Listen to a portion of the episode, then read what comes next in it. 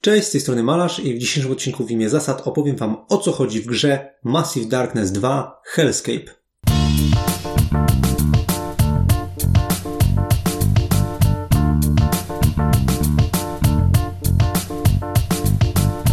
Massive Darkness 2, jak sama nazwa wskazuje, jest następcą czy też reimplementacją gry Massive Darkness. Gra jest kooperacyjnym dungeon crawlerem, w której każdy z graczy będzie wcielał się w jednego z bohaterów i wspólnie będziemy pokonywali hordy potworów grasujących w podziemiach. Teoretycznie gra jest od jednej do sześciu osób. Według społeczności BGG od jednego do pięciu, a najlepiej działa na trzech. Nie potwierdzam, nie zaprzeczam, ale pewne jest to, że im więcej osób, tym więcej problemów. I nie chodzi tu tylko o downtime. Jednak więcej w tym temacie dowiecie się z naszej recenzji. Koncept Massive Darkness jest dość prosty. Wybieramy scenariusz, rozkładamy mapę składającą się z wielkich kafli i będziemy taki loch pokonywać i realizować cele danego scenariusza. Każdy z graczy wcieli się w jedną z postaci. Do wyboru mamy sześciu bohaterów, a każdy z nich reprezentuje inną klasę. Wśród dostępnych klas znajdziemy czarodzieja, paladyna, berserkera, łotrzyka, szamana oraz tropiciela. Każdy z nich posiada unikalną mechanikę swojej klasy. I nie chodzi tutaj tylko o inne umiejętności, ale o swoistą minigierkę, w którą przyjdzie nam grać, sterując daną postacią. Teoretycznie do klasy dobieramy też kartę postaci, ale tych w podstawowym pudełku jest tylko po jednej dla każdej klasy. Runda gry wygląda w ten sposób, że wybieramy, kto się aktywuje, wybrany gracz wykonuje swoją postacią trzy akcje, po czym przechodzimy do kolejnej wybranej osoby. Kiedy wszyscy wykonają swoje trzy akcje, następuje faza przeciwników, którzy się aktywują, potem za zebrane doświadczenie możemy zwiększyć sobie poziom, a na koniec przesuwamy znacznik na torze wydarzeń i sprawdzamy, czy przykład pojawiają się nowe potwory. W swojej turze gracz ma do wyboru dowolną konfigurację trzech akcji, wśród których są poruszanie się, atakowanie, odpoczynek, wymiana ekwipunkiem lub wszelkie inne akcje pochodzące ze specjalnych źródeł. Sam system walki polega na tym, że bierzemy nasze kości ataku, bierzemy kości obrony celu i ewentualnie tyle czarnych kostek, ile zostało jeszcze popleczników z grai. Rzucamy, rozpatrujemy wyniki, niektóre umiejętności pozwalają je przerzucić lub w jakiś sposób zmodyfikować. Na koniec porównujemy symbole mieczyków, które wypadły na ofensywnych kościach z ilością tarczek na defensywnych kościach. Wszelki nadmiar to obrażenia w cel. Ataki przeciwników na nas rozpatrywane są analogicznie. Na kościach mogą się również pojawić symbole many. Za każdym razem, kiedy taki symbol wypadnie, zdobywamy punkt many. Punkty many wydajemy na pewne odpałki naszej klasy lub pewne odpałki znajdujące się na naszym uzbrojeniu. W grze występuje też mechanizm ciemności. Mapa jest podzielona na obszary oświetlone oraz obszary ciemności. Kiedy nasza postać wykonuje atak z ciemności, rzuca dodatkową kostką cienia i dostaje odpowiedni bonus, kilka punktów ataku, punkt many lub odpalenie specjalnej umiejętności naszej postaci. Póki co brzmi jak zwykły dungeon crawler, prawda? No to może powiedzmy sobie, czym się ta gra charakteryzuje. Po pierwsze, przeciwnicy dzielą się tutaj na dwa typy. Standardowo otwierając komnaty w podziemiach spotkamy tak zwane zgraje przeciwników, które są reprezentowane przez przywódcę zgrai oraz jego popleczników. Zgraja jest o tyle groźna, że każdorazowo kiedy ją atakujemy lub ona atakuje nas, Oprócz kości obrony lub ataku przywódcy zgrai, dodajemy również tyle czarnych kości, ilu w tej zgrai jest obecnie popleczników, czyli tych przydupasów bossa. I na tych czarnych kościach mogą wypaść symbole, które odpalają specjalną umiejkę tej zgrai, lub mogą wypaść zadrapania, które oznaczają, że nasza postać, nieważne czy się atakowała, czy broniła, czy biła się wręcz, czy strzelała z drugiego końca mapy, otrzymuje bezpośrednie obrażenia od tej zgrai.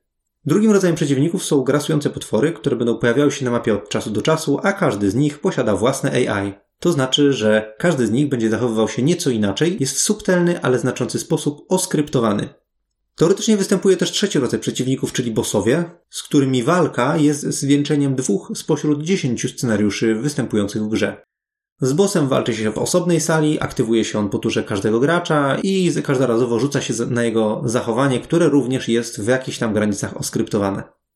To, co również jest ciekawe i związane z przeciwnikami, to to, że zgraje potworów, zawsze kiedy się pojawiają, otrzymują losową broń ze specjalnej, przeznaczonej dla nich talii broni. I to właśnie ta broń będzie dyktowała, w jaki sposób i jak mocno taka zgraja atakuje. Rodzajów ataku są trzy atak wręcz, tylko na swoim polu, atak dystansowy, w sensie łukiem lub kuszą, na dowolne pole w zasięgu widzenia w linii prostej, ale nie na własne pole, oraz atak magiczny na własne lub sąsiednie pole. Rodzaj ataku zależy oczywiście od broni, której używamy. Oczywiście, kiedy zabijemy przeciwnika z taką bronią, otrzymujemy ją i sami możemy nią walczyć. Każdy przeciwnik przy śmierci daje też jakieś skarby, które opisane są na jego karcie. Skarby znajdziemy oczywiście również na ziemi w skrzynkach, kiedy otwieramy pokoje. Dystrybucja przedmiotów w tej grze jest o tyle ciekawa, że mamy specjalny worek wypełniony żetonami w kolorach zielonym i niebieskim, a potem wraz z rozwojem gry również fioletowym. Kiedy losujemy skarby za potwora lub te leżące na ziemi, ciągniemy odpowiednią ilość żetonów z worka i już wtedy wiadomo, czy w takim miejscu leży skarb zwyczajny, czyli zielony, rzadki, czyli niebieski, czy też epicki, czyli fioletowy. Jeżeli taki przedmiot podniesiemy, ciągniemy odpowiednią kartę, a żeton wraca do worka. Ostatnią ciekawą rzeczą związaną z przedmiotami i systemem itemizacji są kuźnie, w których możemy przekuwać nasze zbędne przedmioty. Odrzucając trzy karty jednego poziomu, dostajemy jedną losową kartę wyższego poziomu. W ten sposób nadmiar niepotrzebnego sprzętu możemy użyć, aby potencjalnie pozyskać nowy, użyteczny przedmiot. W grze występują też inne obiekty, jak y, specjalne skrzynki, które mogą zawierać więcej skarbów, jak pułapki, które mogą nas uszkodzić, ale równie dobrze mogą być tylko podpuchą. A każdorazowo, kiedy otwieramy drzwi do komnaty, ciągniemy wydarzenie stali drzwi, które może wpłynąć na to, co znajdziemy w środku lub na to, że coś wydarzy się na mapie. Co ciekawe, rozkład przeciwników i skarbów wewnątrz pomieszczeń znamy od początku gry i od razu wiemy, gdzie stoi jakaś zgraja przeciwników. Tor wydarzeń, który przesuwamy co rundę, również jest przewidywalny i stały. Zawsze w trzeciej i dziewiątej rundzie gry wyjdzie grasujący potwór, natomiast w piątej i siódmej wyjdą zgraje przeciwników. No dobra, zabijamy przeciwników. Za zabicie przeciwników jest oczywiście doświadczenie. Zawsze kiedy zabijamy zwykłego przydupasa ze zgrai, sami dostajemy punkt doświadczenia. Jeśli natomiast ktokolwiek wykończy wodza takiej grupy lub grasującego potwora, każdy gracz w drużynie dostaje kilka punktów doświadczenia. Zaczynamy grę na pierwszym poziomie, maksymalnie możemy osiągnąć piąty poziom. Na skrócie mamy odpowiednie progi, które mówią nam, ile doświadczenia potrzebujemy na każdy kolejny poziom. Kiedy natomiast awansujemy na taki poziom, zazwyczaj zwiększa nam się nieco pula punktów życia i many, dorzucamy jakiś nowy żeton przedmiotu do worka, im wyższy poziom, tym lepszy przedmiot oraz, co najważniejsze, wybieramy kartę ulepszenia jednej z umiejętności naszej postaci. Każda postać posiada bowiem pięć rodzajów umiejętności, a każda z nich zawiera dwa lub trzy poziomy. Od razu na początku gry wybieramy jedną z kart pierwszego poziomu i zaczynamy z nią grę.